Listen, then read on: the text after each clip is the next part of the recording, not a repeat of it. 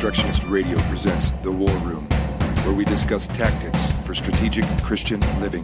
Mighty Lord,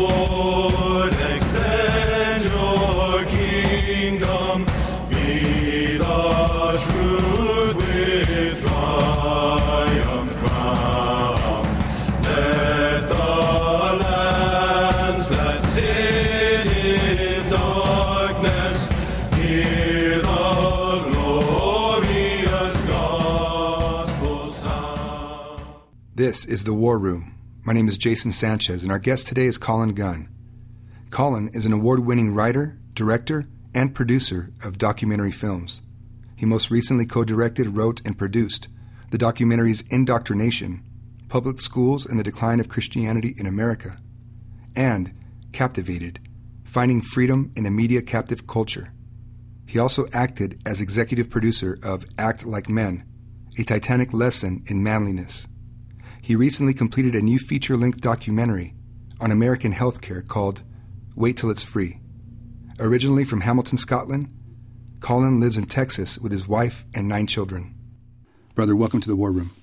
Oh, thank you for having me on, Jason. I've been looking forward to talking to you. I've, I think we've been Facebook friends for a while, and I've followed a lot of the work you've been doing, particularly with uh, Reconstructionist Radio, and I just, I just love it. I think it's all every single show is fantastic, and it's so fun to see it's people I know and people I haven't met in person. I think this is sort of the the way it just is with our little network because there's so many people that we're very close Yeah. and that we practically feel like we're when we know we're brothers and sisters, but we're working together on things. But I just know that I, I I've not met my good friend Nathan Conkey, oh, really? but we, we feel like we've we work together, you know, and Right.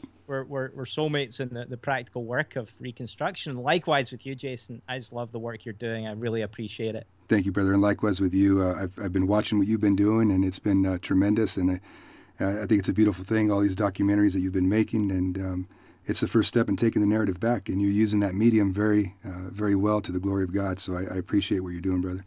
Well, thank you very much. I, I you know, documentary films. I, I you know, the, the reason I'm making documentary films is, is one, it's what I can do. You know, I'm I'm a person of limited gifts. You know, I'm, I'm I can't write to save my life. I, you know, I, I was one of those kids that just uh, head out in the art room at school. You know, Yeah. and and that was the thing I loved, and that was the thing I could do better than other people. And I happen to have found a, a- long career since I left school in art related things. And, and it wasn't until, you know, uh, 10 or 12 years ago, at 13 maybe, years ago, I found out documentary films is an excellent way for me to combine my two passions. Number one, art in and uh, communications, and number two, picking fights with people. My two favorite things, you know. and so, documentary serves a purpose well. And uh, and you know, we we believe in as you have with your podcast, The War Room, that we have a fight on our hands Yes. and so our, our films although we have a tactic of being uh, winsome and entertaining we're also in the fight and that's why i do what i do. And, and i you know as i said i'm limited guests. I know how to i know aesthetics know how to make movies.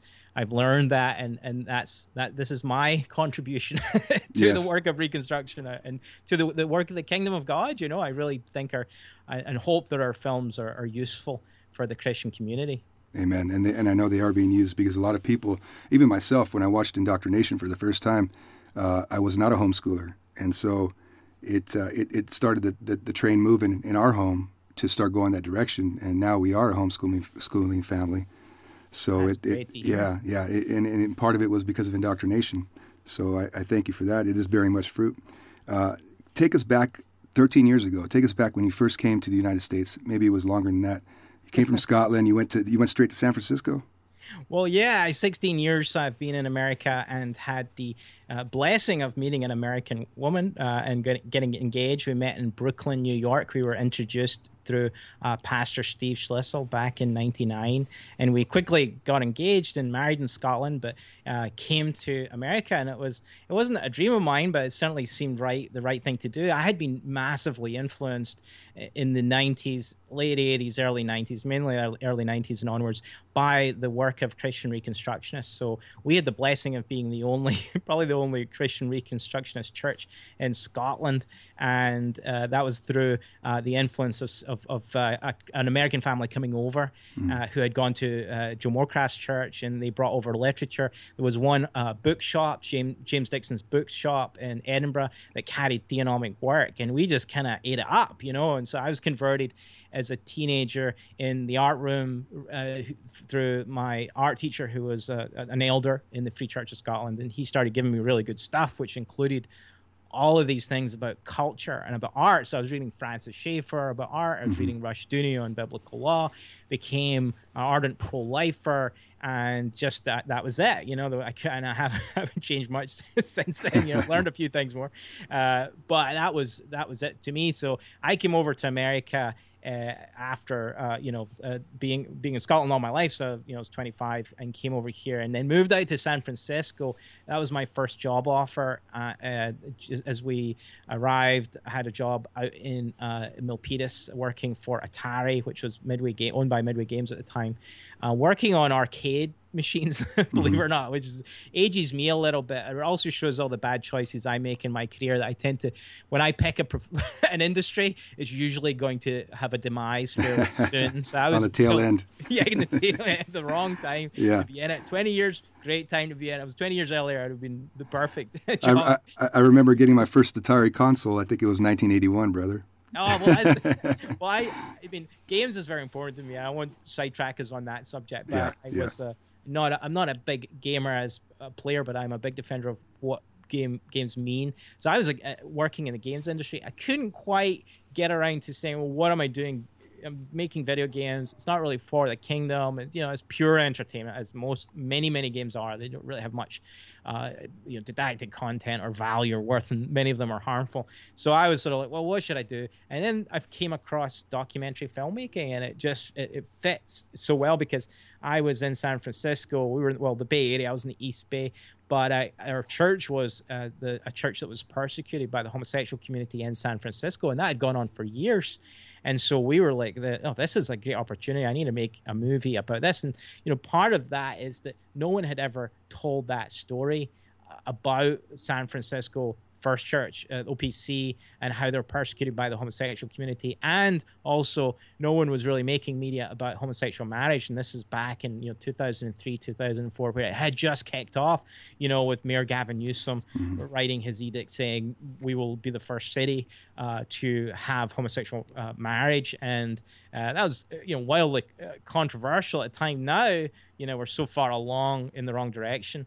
Uh, that first film, Shaky Town um, outlined that philosophy, and we had Mark Rushdoony and a bunch of other uh, great people, and of course we told uh, Chuck and Donna McIlhenny their story as they fought in the city for uh, the kingdom of God and preserving righteousness and holiness. And they have a book out, uh, which is it's a little bit hard to get, but it's very good. When the wicked seize the city, uh, and they ha- it's just an incredible story. And so we were like, well, we need to put this on film uh, and and that was our first stab at it. It's not the greatest film in the world. It was sort of our test of can we actually do this, and we were able to do it. And and I think it's added to uh, the the Christian community, not just in the sense that we're saying something that most people was we were probably the first in media to talk about homosexual marriage we were also we also were able to do something that's unique. And, and one aspect of documentary filmmaking is you actually document. It becomes a historical document. That's the beauty of documentary filmmaking it's not just we're telling a contemporary story. We're saying back in 2003 2004 this is what's happening. So when you watch it now it's a really different film. It's history. Uh, things that's have right. progressed so much. Back in 2003 2004 the churches marched in the street against homosexual marriage the black churches are out, the Asian churches are out, the Reformed churches mm-hmm. are out, all united against it. Hundreds and thousands of people walking in the street against homosexual marriage. And now, boy, there's you know churches that don't want anything to do with it. There's famous pastors that don't want to talk about it. I mean, That's it's right. amazing. It is. We've slid, gone in the wrong direction. So our film stands as history. So I think even though Shaky Town is not the best movie in the world and how it's constructed, it's a, a very interesting film. You know, it, it, no, it was a very good film. I, I, really enjoyed it, and I think it does serve that purpose. I mean, it's very important that we do document our history because the enemy is going to have their history, and they're always going to try to rewrite it according to their uh, perspective. So it's very important to have these documentaries. Um, tell me about uh, the the big yellow bus and and indoctrination. Tell me about that. Why did you decide to make that one? When I, you know, when I come, when you're, I'm an outsider, so I'm an immigrant. I come over to America, and, and I think at some point you have a benefit of judgment. You're not uh, the local, and so you maybe see things that other people don't see. For homeschoolers, is, it's also very obvious, but the big yellow bus is a symbol. So an outsider like me, we don't have, we've got plenty socialized everything over in Scotland, but the big yellow bus stands out to me as such an amazing symbol terrible symbol of the public school system. You know, it's sort of like you go to Korea and they're all wearing, you know, blue jumpsuits. So North Korea, you know, mm-hmm. they're all, it shows a, a unity, a forced unity and a standardization. So visual things mean something. I, I, like the fact as an artist you can say, hey, look, here's a visual that we can use. And that theme, that color, the big yellow bus, and the size of it and scale of it that became part of the the narrative. And so mm-hmm. in terms of filmmaking that means it became um, you know in films you get uh, heroes and anti-heroes you know and the antagonist and the protagonist you know the hero and then the person that's fighting the hero the enemy. And so the yellow bus became that antagonist. It became that that that thing that in the story uh, represents the public school system, and it, it, there's a few meaningful ways that that happens. It's not forced. That you know, it's it's just we're using the artistic idea to explain something. So, you know, the, the the the public school symbolized by the bus. You know, bus is plodding along, and we're all in the bus. That's the whole idea. Is we travel across the country in this big yellow bus, but you know, the bus breaks down, mm-hmm. and we have this question: Do we patch it up, or you know, right. get rid of it? and then you know, like all good films, I don't want to spoil the ending, but the yeah, bad guy obviously gets in the end, you know. So there, there's a there's a meaningful application, but it's visual, and it's interesting how that affects people. You know, some people don't get it, but some people really affects them. We had one one woman write to us because we were actually we were kind of scared about it because you know, in the violent ending of the film, that without saying it as the violent ending of the film. people are I, we're really worried about that as a team. You know, it's gonna be like, oh, we're they're terrorists or extremists and all of it. But people, one woman wrote to us and said it was so significant to me because bad things happened to me on that bus. Mm. And we know, you and I, right. and everyone that's been in public schools knows some of the things she's talking about. So she said, bad things happened to me on that bus. And when I saw the destruction on that bus, I wept and wept because it was so great for me to see that that thing is can be destroyed, you know. Mm-hmm. And while we're talking about something I do believe in, and that is we should destroy the public school system. There really is a meaningful uh, association between people's lives and their public school system and all those horrible things that happen, and that big yellow bus that we see in every corner. So we want to recast in people's minds what that big yellow bus means. It's um, an enemy of the kingdom of God. Uh, we in in the film you have this story, the, the, the timeline, the yellow bus goes on along the timeline, and all these ideologues jump on the bus. And we don't say this in the film; it's called the bus. We, uh, when we're in production, we called it the bus of rep- reprobates. you know, so we had all these reprobates, you know, philosophers, you know, Karl Marx and Dewey, mm-hmm. and all these horrible guys jump on the bus, and it was it's significant for people to understand that concept that when you put your child on that bus, that it's not neutral territory is, is very significant territory ideologically mm-hmm. and very harmful territory. Of course, we're heavily influenced by R.G. Rushdoony in his book Messianic Character of American American education. That's where we're sort of getting the ideas from. Mm-hmm. But you know, we we have a job to do. It's going to be a hard sell for people, just average people, even to read that book. You know, the, the it's a great classic book. So we're sort of popularists. We take sort of what people understand, what people know, and we, we, we have to entertain them a little bit. We have to engage them. We have to make story work so that they get that same message. So we, you know, as I said, I'm not the writer. I don't have a lot of unique intellectual capital, but we have this ability, I think, rightly, of taking those important works, those ideas that have been formulated um, by smarter people than us, and make them a compelling story. So that I think works, and I, that's why documentaries are effective. It, truthfully, it's hard to get people to um, read a book, you know. And so mm-hmm. I think what you're doing is is the same as what we're doing. Media is so important, and you you know you're having all these books that have been out there for a long time, but reading them and making them an audiobook is a great thing to do because mm-hmm. people are busy, they're in their cars, they're jogging, whatever.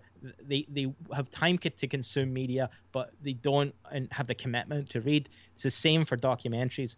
people don't have the commitment to sit and read a book about education, especially when they're on the other side of the argument, especially when it's an antagonistic book to their worldview. The documentary, though, can be something you can pass along, kind of like an ideological tract. You can Right. say, here, hey, watch this DVD, you know, we think it's good. And, and it has an effect, maybe not immediately, but visuals stick with people, stories stick with people. People don't, when they read history, is you really have to tie, you really have to win empathy. You really have to win people over and have them attach it in their minds that it's real and affects them. And I think that's what we did with indoctrination in our other films. We've been able to tell stories that immediately draw people in and make them understand why the story is important to them. Yeah, it was brilliant.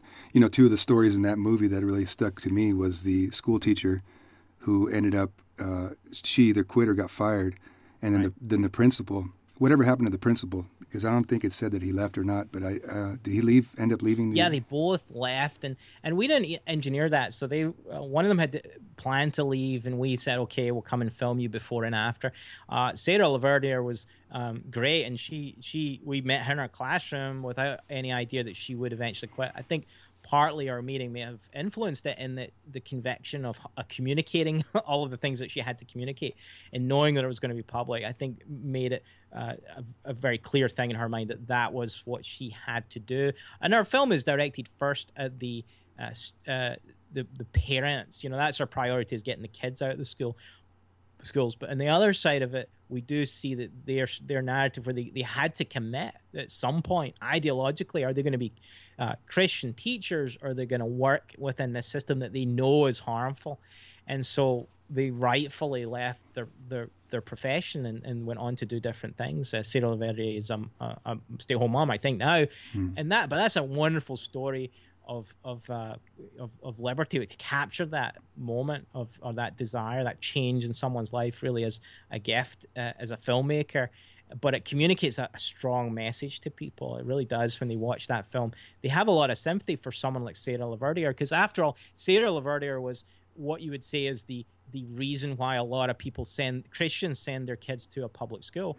The reason, you know, you know these arguments. The reason we use the public schools is our our, our teachers really nice, our teachers Christian, and you and the way we you know represent uh, her in the film. She comes over as really nice because she is, and she Right. comes over as really Christian because she is, and she, in many ways, she is the perfect, that archetypal perfect teacher that Christians are tur uh, trusting in. And here she's turning around and saying, "I can't work there anymore." And I think that's a, a fantastic testimony and a consistent world uh, testimony from a biblical worldview that that should speak to a lot of people and has. You know, it's a, I think it's a fantastic part of the indoctrination film that that convict, convicts a lot of people. You know, Yeah, yeah. And you know, more and more I'm hearing uh, public school teachers that are having the same sentiments of wanting to start exiting the state-run system. Uh, we have a, a, member of the Reconstructionist uh, radio group uh, named Jacob Pippin, and his wife is a teacher, and she's talking about remo- uh, getting out of the school system. What are some things you could tell these teachers that are trying to make the move, and then also those that are saying, "Well, you know what? I'm I'm I'm a missionary here. Um, I'm able to give the gospel to these kids, and I'm able to teach them uh, some Christian morals." What, what would you say to those two kind of teachers? Well, I think you can be a, a, a missionary of sorts in, in, in the worst circumstances. You could be a prison missionary. It doesn't mean I approve of prisons and everyone that's in prison for every reason they are these days. Um, but uh, but I would argue against that generally philosophically. I, I don't buy it most of the time. I think most of them are there because of uh, the paycheck. They're not there as missionaries. They're there because of getting paid. My argument is generally a dominion argument for, especially for men now. For a lot of women that are, that are in the system, and a lot of people we know, you know, there's one thing is a lot of people don't have an economic choice, and, and so I'm sympathetic towards that. Uh, where it's not easy for them to quit, and I'd say you kind of have to work your way out of the system. You're either gonna, if you're going to be a Christian in a public school, you have to absolutely mandated by the word of God be a Christian teacher, just like I'm obligated to be a Christian filmmaker. I can't be anything but that. And so if you're going to be a Christian teacher, you have to teach as a Christian and and be consistent with it and that will either lead you to being being fired or eventually where you're forced to leave, like the, the stories in our in our film.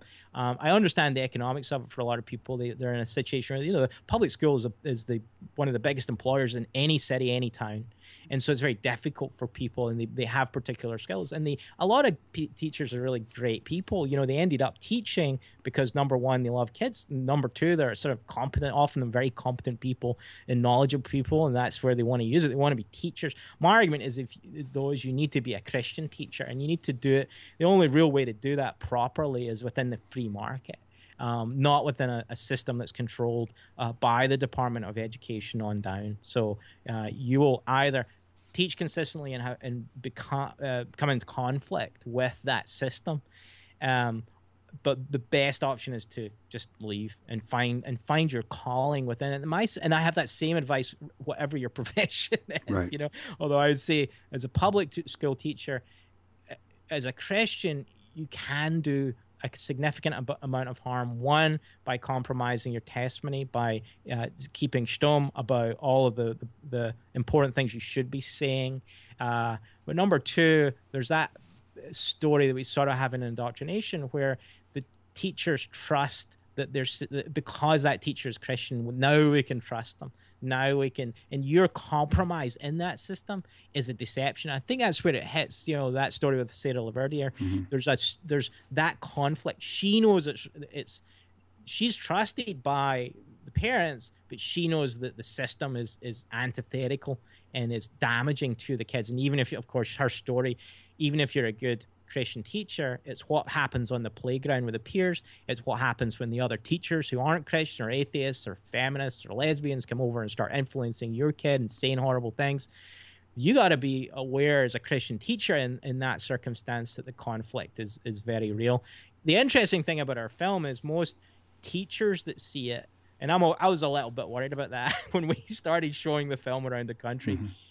A lot of teachers come up to me and they're not angry, even though I'm saying to them, you should probably quit your job, you know. Right. They're most often they will say to me, Colin, your your film's great. It's but it's worse than it's, it's worse than wow. you say in your film. That's the most common thing that teachers say. And so uh, you know, I, I they they because they see it every day. All the things we say in our film. The big deception, of course, for the public schools is the parents think it's something that it's not, right. and teachers know a bit more about it especially if they're Christian, they're very aware of the problem. And that's why most Christian teachers, Christian teachers homeschool at a much higher rate uh, than the pub than the rest of the population. So they know something that right. the rest that's of the right. population doesn't quite know yet. You know? Right, right. Have you? I'm sure you've had a lot of pushback as well from this um, documentary. What kind of pushback so, have you had?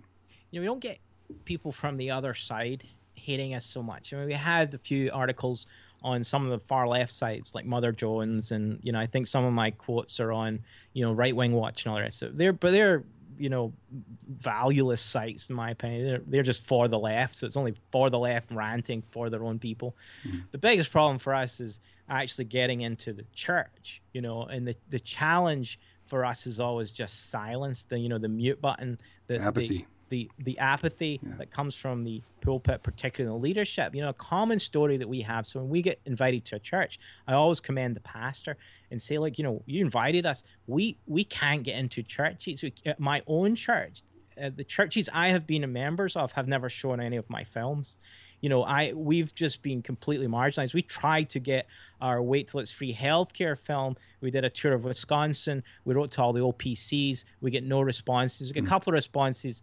several in the negative, and then one, you know, just it went nowhere. So we end up showing in Calvary chapels and, and Baptist churches and the wow. like, you know. Yeah. So the challenge is complete apathy, and and it comes from different reasons, you know. And there's there's the premillennialist uh, problem, obviously, in broad evangelical ism. Although I think our film that's where it is played the most. Those that still right. have some understanding of, of moral uh, ideas and application of God's law in evangelical world that still exists to some extent. The hardest part for us is, uh, and most disappointing part is the reform community where they haven't really, except for in, in pockets, em- embraced the work. We, you know, one of the most common things that happens is we we get someone that comes to us and, and they say to us, "We want to show your film in our church," and they think that we have we don't care about licenses. We just want people to show it, mm. you know. So we don't have a restriction. But they come, a lot of people come to us anyway and ask, "Can I show your film?" And we say, of, of course, yes. Uh, and then we'll get another call or email, you know, a week later. And the, the most common story is I asked the leadership and they said no. And the reason they say no, of course, is that it would it'd be divisive or they think it would be divisive in the church. And, and they know that a lot of people in the pews they either work for the schools, they're leaders in the community, they're on the school board, and there's there's such a, statism in our, our, churches now that it's hard to separate people, uh, the state from the church. You know, that when you say things in the church, most of the people have status commitments, actual, you know, mm-hmm. dollar amount commitments. Of course, you know, the, the, it's the biggest welfare plan in America, the, yeah. the, government school system, the average family, evangelical family sitting there in the pews, they're getting, you know, a 12 grand per child, you know, 34, three kids, you know, that's a $36,000 subsidy mm-hmm. every year. And the reason they're using the the public schools is for that subsidy. It helps their lifestyle as well. So there's a, the claws are deep in in their lives, you know. So it's really hard for the pastors who are fearful pastors come out and say what they want to say. Now yeah. we help them in that we're the good ones. We come along and I'll say to them, look, we'll take the flag, and I say, look, the indoctrination is the grenade that you throw in the room and leave. You know, you you just you can put that media out there, and we take a bit of the flag. But uh, honestly, it's that's the heartbreaking part of it. The, the stumbling block, the difficulty is the, the the resistance from the church, and including all the pastors and elders that you know send their kids is a, is to the public school system. I think that's the worst the worst example. Yeah, and uh, it's it's a huge struggle. Yeah, I would say that one of the worst enemies that we're facing today is within our own camp, and it has to do with uh, compromising and and the apathy uh, coming from the pulpits. I mean, these are supposed to be shepherds that are feeding the flock, and instead they don't want to rock the boat. Uh, let's talk about wait till it's free. Uh, why is healthcare an important and neglected area in much need of reconstruction? Well, it's uh, you know in terms of if you understand indoctrination, you'll and and you if you haven't seen Wait Till It's Free, but if you understand what we did in indoctrination, you'll understand a little bit about the problem with healthcare. In a real sense, what the problem in in uh, in wait till it's free, or uh, rather indoctrination is, is that we argue there's no neutrality, there's no ethical or philosophical neutrality in education. You have to have a Christian worldview for it to even begin to make sense have to think God's thoughts after him. You have to apply, uh, apply God's word to reality and to understand it. You have to follow the word of God to be able to do what is right and just and good. Healthcare is no different, right? So when mm-hmm. you transition to the, the subject of healthcare, and it's it's a hard subject for people because people think, oh, you know, part of it, a lot of Americans have just entrusted it to a third party they've also have trusted for too long the guy in a white coat you know so they trust the guy in a white coat. They, they, they trust the local hospital. They completely implicitly trust that they're going to be okay because they have third party health insurance from their employer. You know that's great. I've got good insurance. I don't even need to think about healthcare.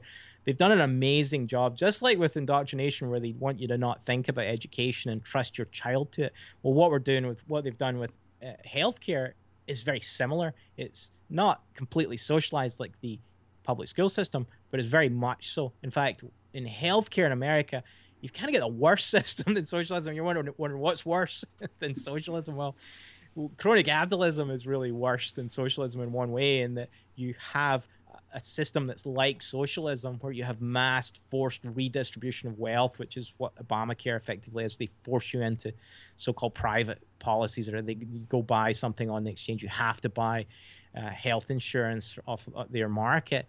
Um, that's crony capitalism. So, in a sense, you lose a lot of your liberties. You have a lot of bureaucracy. You have a lot of government control and mandates, but you also have massive profit taking as well. Um, so it's not just inefficient like socialism, and socialism has other significant problems we don't ha- quite have to the full extent yet, but we will. That we are heading that direction. W- what the crony capitalism does is it adds that layer of massive profit taking. And I'm not against profit, of course. I'm not against capitalism, but I'm against crony capitalism, this economic system where people are forced to buy insurance policies they don't want or need.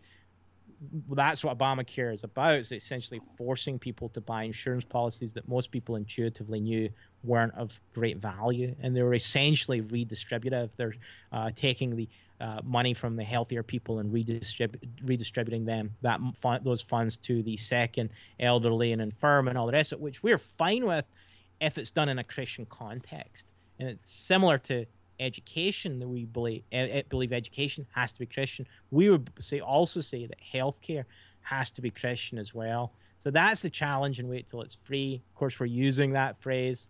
Um, you know, if you think healthcare is unaffordable now, mm-hmm. wait till it's free. Because if right. you if we go that direction, we're going to show you how dangerous that is. Already, we have a lot of the symptoms of free healthcare, but in the next 10, 15, 20 years, we're really going to uh, come up against it of this false economy and this deadly economy as they take over healthcare, and it sure. will be the most dangerous thing. And, and as much as we we worry about the education system for our kids, more so we should be worried about our own lives, lives of our loved ones, and especially the lives of our of our elderly and the unborn. What's going to happen under healthcare? That's where the tyranny is going to I think, going to be such a significant part of our lives. How they're going to implement um, their strategy is going to come through the healthcare system. We need to be aware of that. So that's what that's part of what we talk about in in the movie. Wait till it's free. We have a book as well uh, that accompanies uh, the, the the film. Uh, and I think we add a significant amount to the healthcare debate. It's not just about Obamacare, of course, it's about the whole system and the history of healthcare and how we can fix it. It's a very positive film in the sense that we tell you here's how we can actually fix it with and we give uh, particular examples right? And it's really uh, ironic how both of these systems are, are interlinked. You know you have education and you have healthcare. And i really don't think that the obama care would have passed if it wouldn't have been for an indoctrinated uh, mass of people that have been trained to just submit to the state you know and all that they do right? Oh yeah, I mean, statist schools breed statism. That's what we're going to get more of, and and the the, the scary thing about the healthcare system is that it's uh, while education obviously takes over ideologically, and it's that's the biggest issue I would say. It's the secondary side of it is health is, is a significant part of, of our lives of what how we live and die, and you know, the, the interesting thing we point this out in the film is that when you you and I t- use the word healthcare, we're thinking you know broken legs, heart attacks, and things like that, things that might happen to us that we would need fixed. You know, that's what we generally think of healthcare. That's not at all what the statists thinks when they're talking about healthcare. They believe it's a completely expansive, totalitarian things. So when they're talking about healthcare, they're thinking, you know, sex changes, abortion rights, all the rest of it. I mean, there's there's a ton of ideological things that are going to come through that system, and ultimately, as we talk about in the film, it's going to lead to involuntary euthanasia. Tactically, when you have statist healthcare, that's the the only end game. The only result will be involuntary euthanasia, partly because socialism never works. You run out of other people's money so you end up in a dead end, and, and uh, the famous uh, economist Max uh, Gammon talked about the National Health Service and called you called it the you know huge black hole, and it is. It's a huge black hole in the British economy that just takes more and more money and just there's there's no ends amount of money that you can put into it and it will not improve because there's no uh, me- price mechanism at all within the system. There's no service that it actually provides for a consumer. It's all bureaucrats it's the biggest employer so it's just mm-hmm. this big mess and the result of that is you know huge inefficiencies and waste but the sad part of that is they have all the money for the wrong thing they use the money for all the wrong things so you end up with free abortion paid for by the government but when you take grandma into the hospital they, they, they don't care, you know. So mm-hmm. they ha- you have an economic problem they can't fix. So it, hence they lean in towards involuntary euthanasia, and that's the other ethical side of it you can't have a the, the healthcare system we had in the UK was was primarily Christian. It was uh, just like over here. It was very much charitable. So you had Catholic hospitals and Protestant Presbyterian hospitals and Baptist hospitals, and they provide the the care for the poor, which is something we really do advocate as Christians. We do believe in free healthcare to those in need not free healthcare for everyone because that's a bad that, that, economy will never work it's collectivist socialism but there's an involuntary uh, sorry rather a voluntary type of collectivism that's legitimate uh, that we would say is, is the right thing to do, where you, you maybe share a pool, like with Samaritan Ministries or other other examples, and then give charity to those in, in genuine need. The problem with uh, socialized medicine, you don't have that. So you don't have the ethics to deal with all the problems that come from your bad economics. So what are they going to do? Well, grandma's going to be the worst off, the the infirm, you know, the handicapped child that you know would probably maybe survive in the womb if you gave it the right treatment. Well, they've got no incentive. All of their incentives are political. And if you trust healthcare to the government, its incentives aren't to give the best healthcare anymore. It's to serve its own political ends. That's yeah. one of the most dangerous things about healthcare. So I don't think reform people or even some reconstructionists or any of us really know.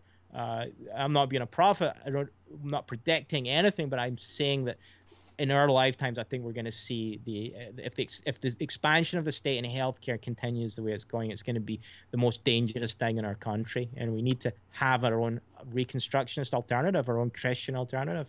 Yeah, yeah, because it truly is antithetical to the biblical standard that we see. We're supposed to be taking care of the widows and the orphans, but instead we have death panels for the widows as they age, and then we're we're slaughtering our, our, our unborn, you know, at the count of 60 million to date and it's going to get worse and worse and worse the way this goes. And, and not only through surgical abortions and chemical abortions, but through um, abortifacients.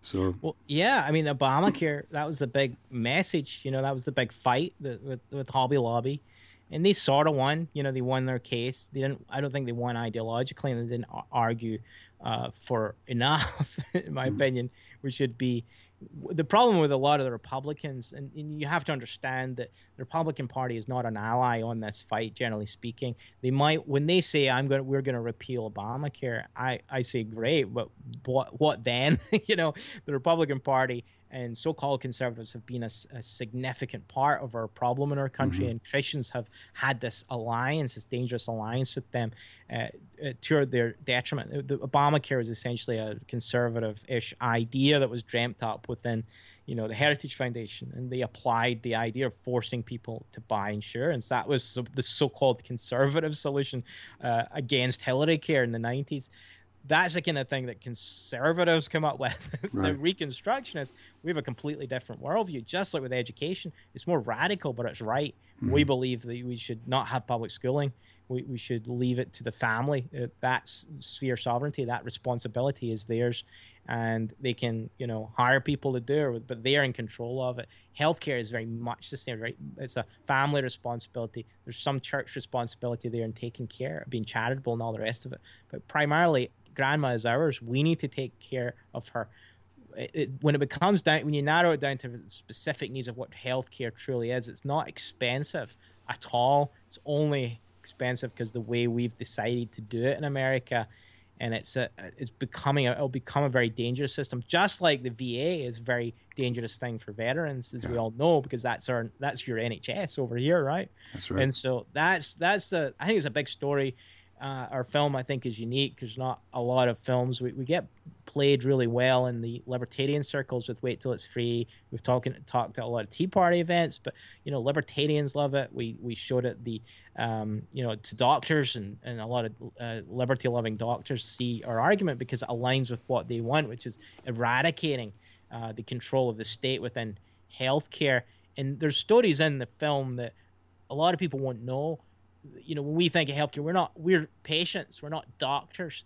The, the amazing thing with that when I started Wait Till It's Free is I started with a kind of patient centric perspective because that's kind of all I had. But when I got into it, I, I, I started to develop a significant uh, sympathy for the medical professionals in this country that they are just being destroyed and, and, and their, their whole profession is being pulled apart by government and uh, to the point that they control almost every decision they question every decision and they make it making it more and more uh, difficult uh, to practice uh, legitimate health care in america. And so to the point that i think we're going to see a split as, as just as much as we've seen the blessing on the development of the homeschool movement in america that was born you know 40 50 years ago but now is, is bringing bearing real fruit we need the exact same thing to happen in healthcare.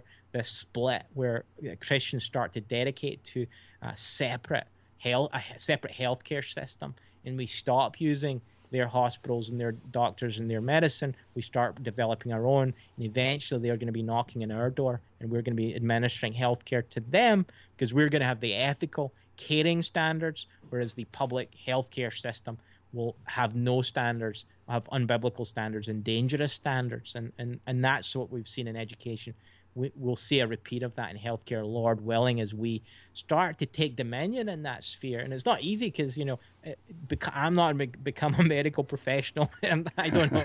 it's not my thing. We need to be able to find these homeschoolers and educate them and have this system happen. It can't happen overnight, but it, it really is a priority to have a Christian healthcare system. That, that's what we need to be yeah. looking at. Yeah, you're right. And like you said, the Republicans are not our allies. These guys are just the other side of the coin and uh, what they're trying to do is they're trying to beat something with nothing, and and, and, that can't be done. So uh, there's there was one example in your film, um, Wait Till It's Free. It was a female doctor. Uh, when I when I heard her story and the way she practiced medicine, I said, you know what, that's the key. You know, downsize it, be uh, um, charitable to, to to your patients, know who your patients are. Uh, talk a little bit about her story. Right. So uh, we had a um, a, a doctor, and she um, she provided, uh, you know, uh, a family care. So she's a you know, family practitioner, and so you you know general uh, practice, and uh, she operates without uh, insurance. So she or you know she doesn't work with any insurance companies, and what that or she doesn't work with the government as well. So she's got both sides of I love it. equation, no third party whatsoever. And what that means is people have to pay her, you know, which is the way things used to be. you know, you go to the doctor and you'd pay a reasonable fee you know when you go to the doctor now you're paying an unreasonable fee so you you know you if you have insurance you know they'll say okay let's see your insurance card and all that visit to the doctor can cost you know $300, 400 dollars for that 15 minutes that he sees you that's not good value and the reason is a lot of that money gets siphoned off to the bureaucracy itself. That doctor, if you go in a doctor's office, you'll see there'll be sometimes three people sitting there just shoveling uh, files around, you know. Mm-hmm. And the bureaucracy that exists in their, the, that local practice is even expensive. You have to often, right? These doctors have to have uh, a staff just to deal with all the coding. You know, we talked to a doctor, you know, uh, part of the problem isn't him, uh, the you know, the stress of the job and uh, with his inattentiveness. It's the fact that he's having to find out exactly what's wrong so you can get the coding right so that you can get paid down the line. If you eliminate all of that sort of stuff, all the craziness of the third party, you end up with a, a, a real fresh relationship and a real healthy relationship where you just pay for a service and they administer the service. And it, that's the beauty of it. Um, so uh, in, in the film, that story allows uh, people to come in and, and you, what we found, and this, this is really interesting, when she started that clinic, you had she had people and she told us a story she would have people that would qualify easily for medicaid or medicare and instead of getting something for free at the clinic down the road where they would you know pull a tab with a number on it and they would wait in line and then they would be treated like garbage when they saw the doctor and the person wouldn't know them or care about them and they give them medicine and all the rest of it. They may get treatment but they wouldn't get what we're getting in this as we represent in our film where the person goes in and, and they ask for a service, they uh, pay the money, and they get a, a caring Christian uh, medical service provided to them um, as a consumer. And so you get these people that are able to, uh, would are not wealthy by any means. Many of them immigrants would rather come to get that paid service. Um, you know, a lot of stories of, of immigrants, you know, what, uh, sometimes illegal. They would rather go and pay for a service, partly for protection from the state, but also because they value good service. you know, mm-hmm. they mm-hmm. they would rather do that than go to the state. You know, and that that's a wise thing to do. So yeah. you go to the state, as you know, you go to the big hospitals. You know, you, the you'll both start asking you about immunization. They'll even ask you, you know, your kids. Does your parent your parents own guns? You know, my wife has been asked, and we've taken the been in for uh, delivering births while she's in labor.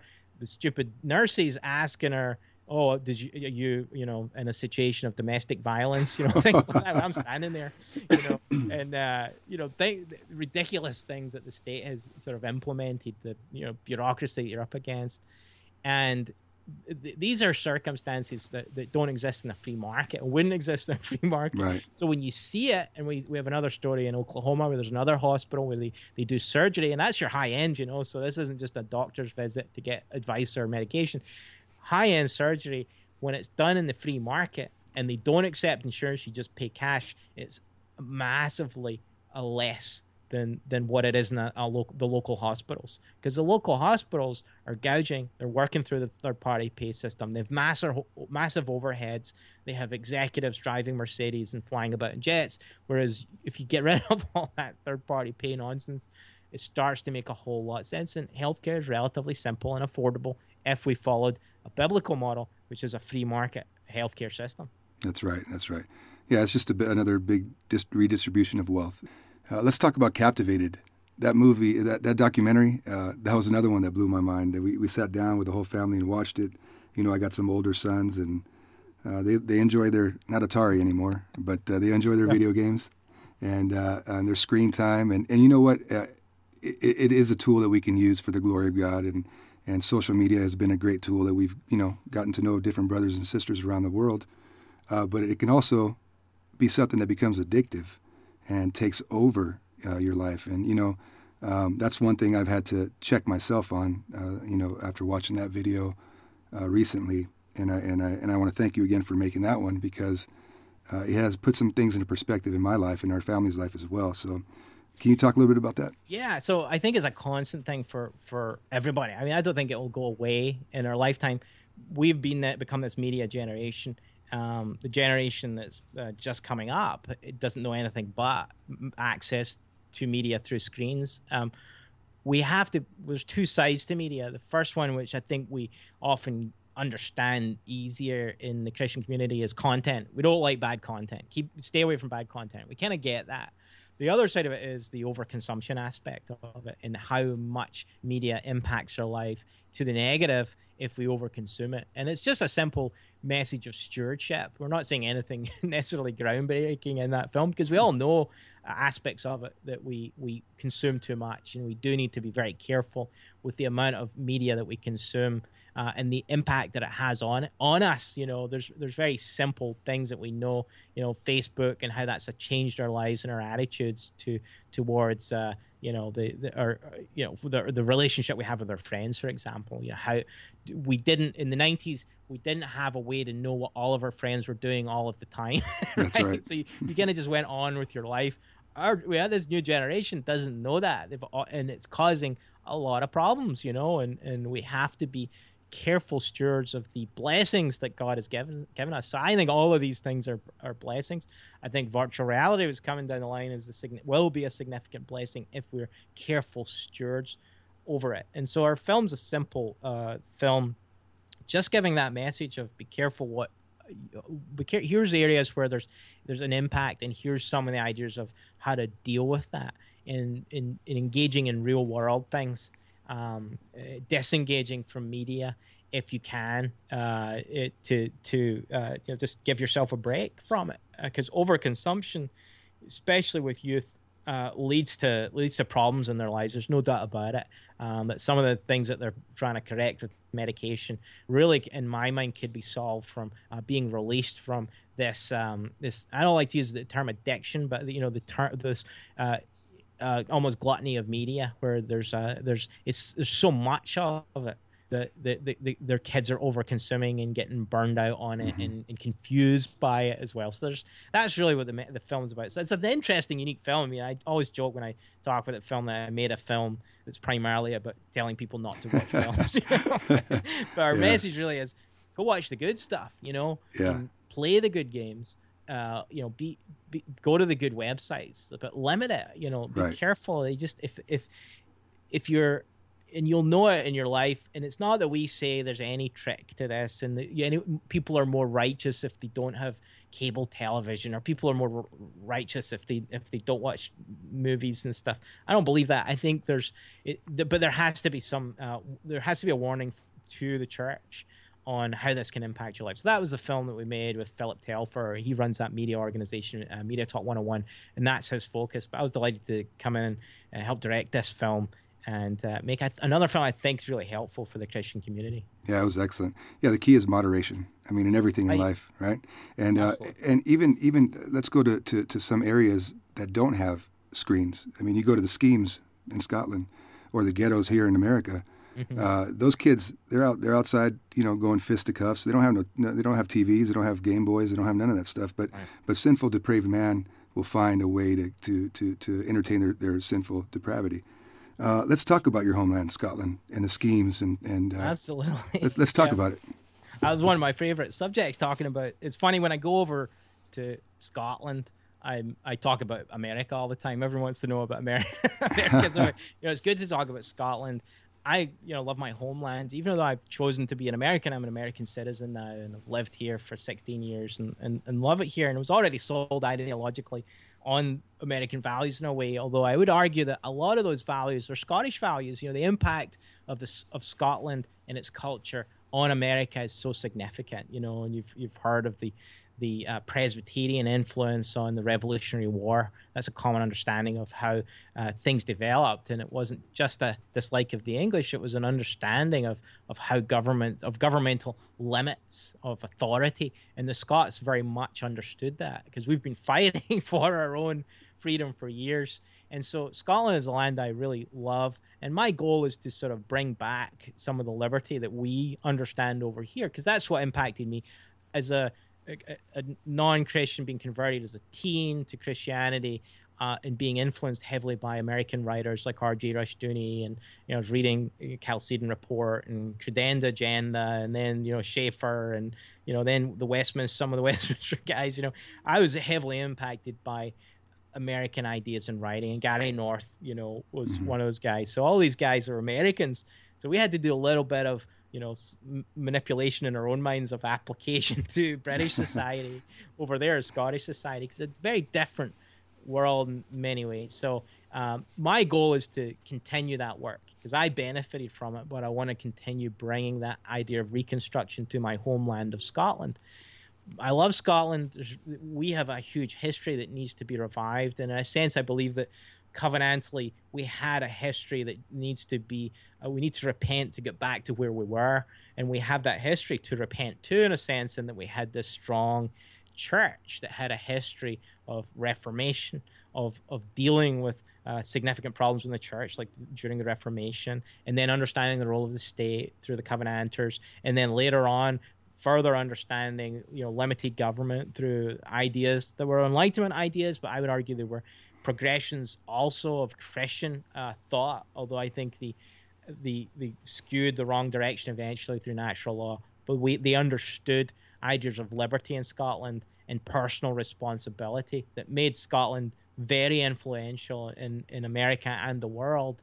And so the church itself also had an understanding of welfare. So you guys, uh, you know, like Thomas Chalmers should be a great churchman who wasn't perfect. You know, had some weird ideas that were typically 1800s, but also uh, understood uh, the importance of the work of the church and the, uh, the the church should be responsible for welfare and charity rather than the state.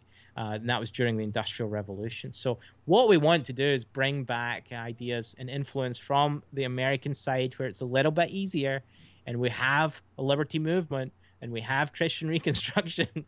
we want to bring all of that over to Scotland. So that's what we've we've set up an organization called Laldy.org, uh, uh, and that's kind of a weird uh, you know phrase for a lot of people. A lot of people don't know what Laldy is, but Laldy is a Scottish word meaning to sing or do proudly with great gusto. So mm. the phrase is you would give give it Laldy, and so we've got three phrases that we want to start using over in Scotland, and that is give it Laldy for the Lord and give it Laldy for liberty and give it Laldy for life. So there's three aspects of this. It's a new strategy that we're developing. I'm developing for Scotland, so mm-hmm. that we start to be talking on these themes. Americans don't realize that they take it for granted, and you know uh, you get you don't realize how good it is here in a lot of ways. Uh, in Scotland, abortion isn't mentioned. So when the state controls the media and the the, the people are, are destroyed by the public school system and destroyed by welfare. Things like uh, the abortion issue just get buried, so that you know, welfare becomes a priority. The NHS is the big talking point when it comes to election time. abortion isn't even considered even by the conservative party the conservative mm-hmm. party just wouldn't even be considered conservative by our standards and so there is not yet a significant libertarian movement over there and we want to have a big impact by being christians and reconstructionists in that sphere. And i think we we have the opportunity for success. We have a country that is in real political uncertainty right now and they're looking for something and they're looking for it through scottish independence. So we've gone from a, a country that has changed its political parties that's what's amazing about scotland it's gone from being a labour stronghold to a scottish nationalist stronghold so they went nationalist still socialist but they went a significant change they voted out parties you know mm-hmm. they voted out a whole party uh, so the labour party just destroyed in scotland and we're transitioning to the nationalist p- position, which I think is happening here in a lot of ways in America in the wrong sense. And I hope that we can, if they get a message of liberty, which they're not getting, there is a libertarian party over there, but it's small and growing. I think we have an opportunity to do good things over there. There's a, the church as well is learning a few things. There's you're starting to see homeschooling pastors. You're starting to see pe- all these ideas coming over from America that seem weird, very very weird to Scottish people carrying a gun very very weird to Scottish people. They don't like it at all. Even although you could buy a gun in the store in the 70s, they don't know that. They've mm-hmm. forgotten mm-hmm. that already. But they, they this is what we want to see. We want to revive what is our history. You know, those ideals that we used to hold to are the things that we've just been brainwashed out of our culture. So every, TV show, uh, you know, every news article, everything that the public media presents, there's no mention of the close history that we had, both the Reformation, the great characters like John Knox and Rutherford and, and all these guys. There's there's people that, that, that Scottish people just don't know any of that. So we're making a documentary. It's going to be called Scot Free. It's going to talk about freedom, the history of freedom in Scotland, its impact in America, and we've already shot it, and we're, we're going back over to shoot a little bit more in July. Uh, we're going over with landmark events, uh, a group that I, I travel with. That's uh, Marshall Foster, Bill Potter, and a bunch of Americans that want to go. we could be over there uh, having some fun, but we're connecting it uh, to this message of Christianity and liberty. And we hope and we pray that you'll you'll uh, you know uh, pray for that work uh, in Scotland. That Scotland's got a long way to go, but it's got a lot a lot to learn from America and the work of American Christian Reconstructionists, and that's that's what we hope to uh, have. That's where we hope to have that impact it's a it's reciprocal. It's a, it's a cycle because we learned from from Knox and the reformers, and and now we have to send it back and, and do it that way. So we'll definitely be praying for you, brother. And uh, thank you. yeah. Uh, so the schemes in the schemes in Scotland, uh, you know, I've talked to people that they say they go into that context, and the children there, they they have no idea who Jesus Christ is. I mean, it's just it's just a cuss word to them. Right. So you, I mean, the, truthfully, you're looking at parts of Scotland that will be uh, secular more so than the ghettos here. You know, and if you know you've got segments, poor segments of American culture, white and black, and you've got the splits that we don't have. So we don't have that problem. We have other your problems, sectarian violence and all the rest. Sectarian hatred is probably the most notable thing of my you know, home country uh, where you'll have Protestants, so-called Protestants, hating so-called Catholics, neither mm-hmm. of them mm-hmm. being truly Protestant or Catholic. And so, in in the, the rough areas in Scotland is is notable for for having um, for being a working class uh, nation. Mostly speaking, it's not totally true, but certainly in the cities, uh, there is a significant uh, amount of po- poverty and welfare. And really, if you're going to look at a culture, unlike even over here, most people will know something of the Lord, something about the Bible.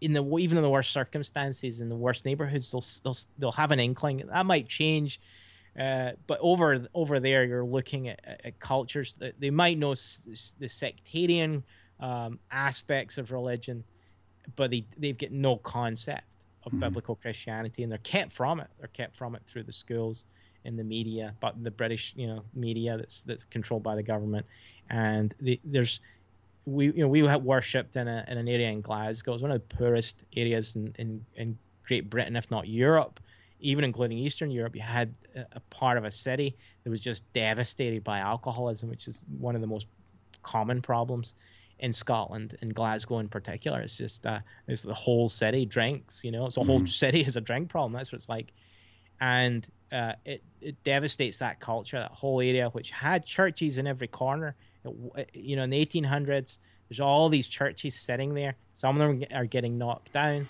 Some of them are just falling down. They're all just sitting there empty, uh, while the, the culture is just being destroyed. And so there's such a need, such an apparent need, if you go there, for the gospel to to come in and reform uh, the the people's hearts and the culture. And that, as I said, there's good things that have happened there, and that God has kept that remnant within those areas. So we had this little church in Glasgow, uh, Shettleston, which is in the east end of Glasgow. It's a real rough part of the world. And it had that witness, and it did amazing things. It witnessed to the homosexual community, uh, had uh, you know dealt with alcoholism, uh, would uh, visit homeless, the, homeless, did all these uh, amazing things for the gospel, and it's still there. You know, it's never mm-hmm. gonna be. It's never been rich. you know, that maybe that's a way we can also help because the church is struggling over there. As I said, they've got these uh, buildings uh, that are 150 years old that most Americans would covet. covet. They have no money to keep mm-hmm. the roof, you know, from leaking, and they, can't pay the pastors, you know, salary. So, so that's what we're wanting to do is bring some of the strength. that What you have over here, there's several things you have in America that you, you take for granted. Money being a significant part, and a little bit of money can go a long way in Scotland. Um, the, the, other part of it is, is you have um, uh, you've you've got a, a, at least a, in most churches some understanding of conservatism, and and better still, Christian Reconstruction is being a big part of, of the understanding of, of aspects of the church that have engaged in that and, and understanding how to reform culture. Mm-hmm. Uh, the other part of it is is just the American spirit as well, which I would say is what the Scottish spirit was, and that's a spirit of optimism and and optimistic eschatology, understanding that uh, Scotland, as big a dump that it is, and as social socialist as it is, and as oppressive as it is, it has a future. And so Americans can understand that a lot of them. I, I do. They have a can-do spirit as well. That's gone a lot. Uh, it's diminished in Scotland there's a sort of we can't do that or nothing's ever going to take effect or nothing's going to happen attitude from a lot of people that we want to counteract that. So taking Americans knowing about Scotland, praying for Scotland, and going over to Scotland, which is a significant part of our plan, bringing Americans over to Scotland to preach and teach. Hopefully that that will help as you as you bring all of those things, you know, to Amen. Scotland to bless it. Amen, brother. We're going to definitely be praying for you. And uh, we're at the top of the hour now. Can you tell us uh, how people can get a hold of you, how they can support your ministry, and any websites that you want to point to? Yeah, absolutely. So um, my main website is colingunn.com. Uh, so that's one L in Colin, two N's in Gun, and they can get me through that. So the, through the contact me through that webpage anytime. Um, and all of our films and books are on that website as well. Uh, our new website for the Scottish work is laldy.org, L E L D Y.org and that is where we're focusing on the Scottish issues. So if you want to know all the things that we're doing in Scotland uh, and you want to support the work in Scotland, go there. Right on, brother. You know, we've talked for an hour and uh, we haven't even talked about the Rangers and the Celtics. No, oh. I'm an but, Aberdeen fan. So oh, okay, okay. Well, there's a reason, providentially, why we didn't then. brother, thank you for being on the War Room, and uh, God bless you. Thank you, Jason. It's been great to talk to you. Same here, brother. Thank you for joining us in the War Room.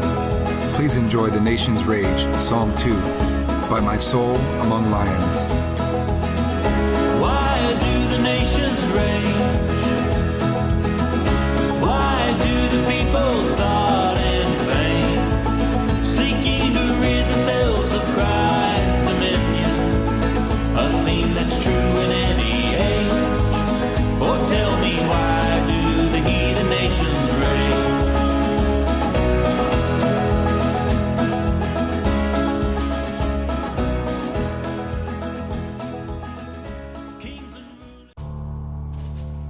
Reconstructionist Radio Podcast Network brings to you a complete weekly lineup of eight distinct podcasts.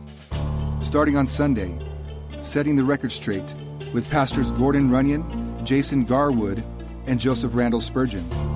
Mondays, The Post Mill Report with Nathan F. Conkey. Tuesdays, Axe to the Root with Bojidar Marinov. Wednesdays, The Hellraiser Report with Scott Allen Buss. Thursdays, The War Room with Bill Evans and Jason Sanchez. Fridays, Once Dead where Christians give testimonies of God's grace upon their lives, and Saturdays, Restoring America One County at a Time lectures with Joel McDurmon, and our new podcast, No Neutrality, with various contributors. Please don't forget to subscribe to each individual podcast or the Reconstructionist Radio Master Feed, where you will get all of the content we produce, including our free audiobooks. Don't forget to go to ReconstructionistRadio.com to volunteer as a narrator and to partner with us financially. May the Holy Spirit stir you into action for Christ and His kingdom